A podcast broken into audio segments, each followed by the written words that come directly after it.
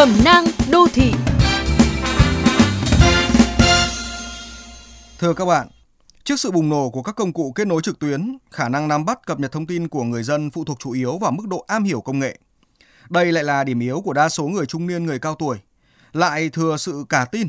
Họ dễ trở thành mục tiêu của các loại tội phạm lừa đảo, đặc biệt là qua điện thoại. Với tình trạng lộ lọt thông tin cá nhân ở mức phổ biến tại Việt Nam hiện nay, không khó để giới tội phạm có đầy đủ họ tên, ngày tháng năm sinh, địa chỉ, nghề nghiệp, nơi cư trú của một cá nhân. Từ đó chúng sẽ xây dựng một kịch bản giả tưởng nhằm dẫn dụ hoặc uy hiếp nạn nhân chuyển tiền.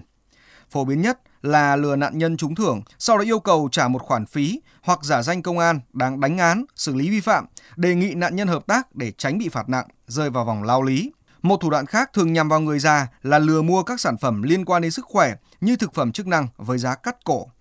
Theo các chuyên gia y tế, bên cạnh việc khó khăn trong kiểm chứng thông tin, người già bị suy giảm khả năng phán đoán tình huống và trí nhớ. Họ có xu hướng quay về một số tính cách như thời trẻ con. Do đó hỏi han, chia sẻ từ con cái rất quan trọng đối với người già, vừa giúp họ đỡ nhạy cảm, tủi thân, vừa bảo vệ kịp thời trong trường hợp đang bị lừa đảo.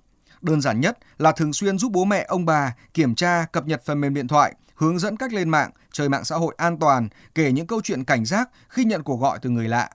Trái lại, sự thiếu thốn về thông tin, thiếu sự quan tâm luôn đẩy người già vào nhiều mối nguy cơ, không chỉ riêng lừa đảo.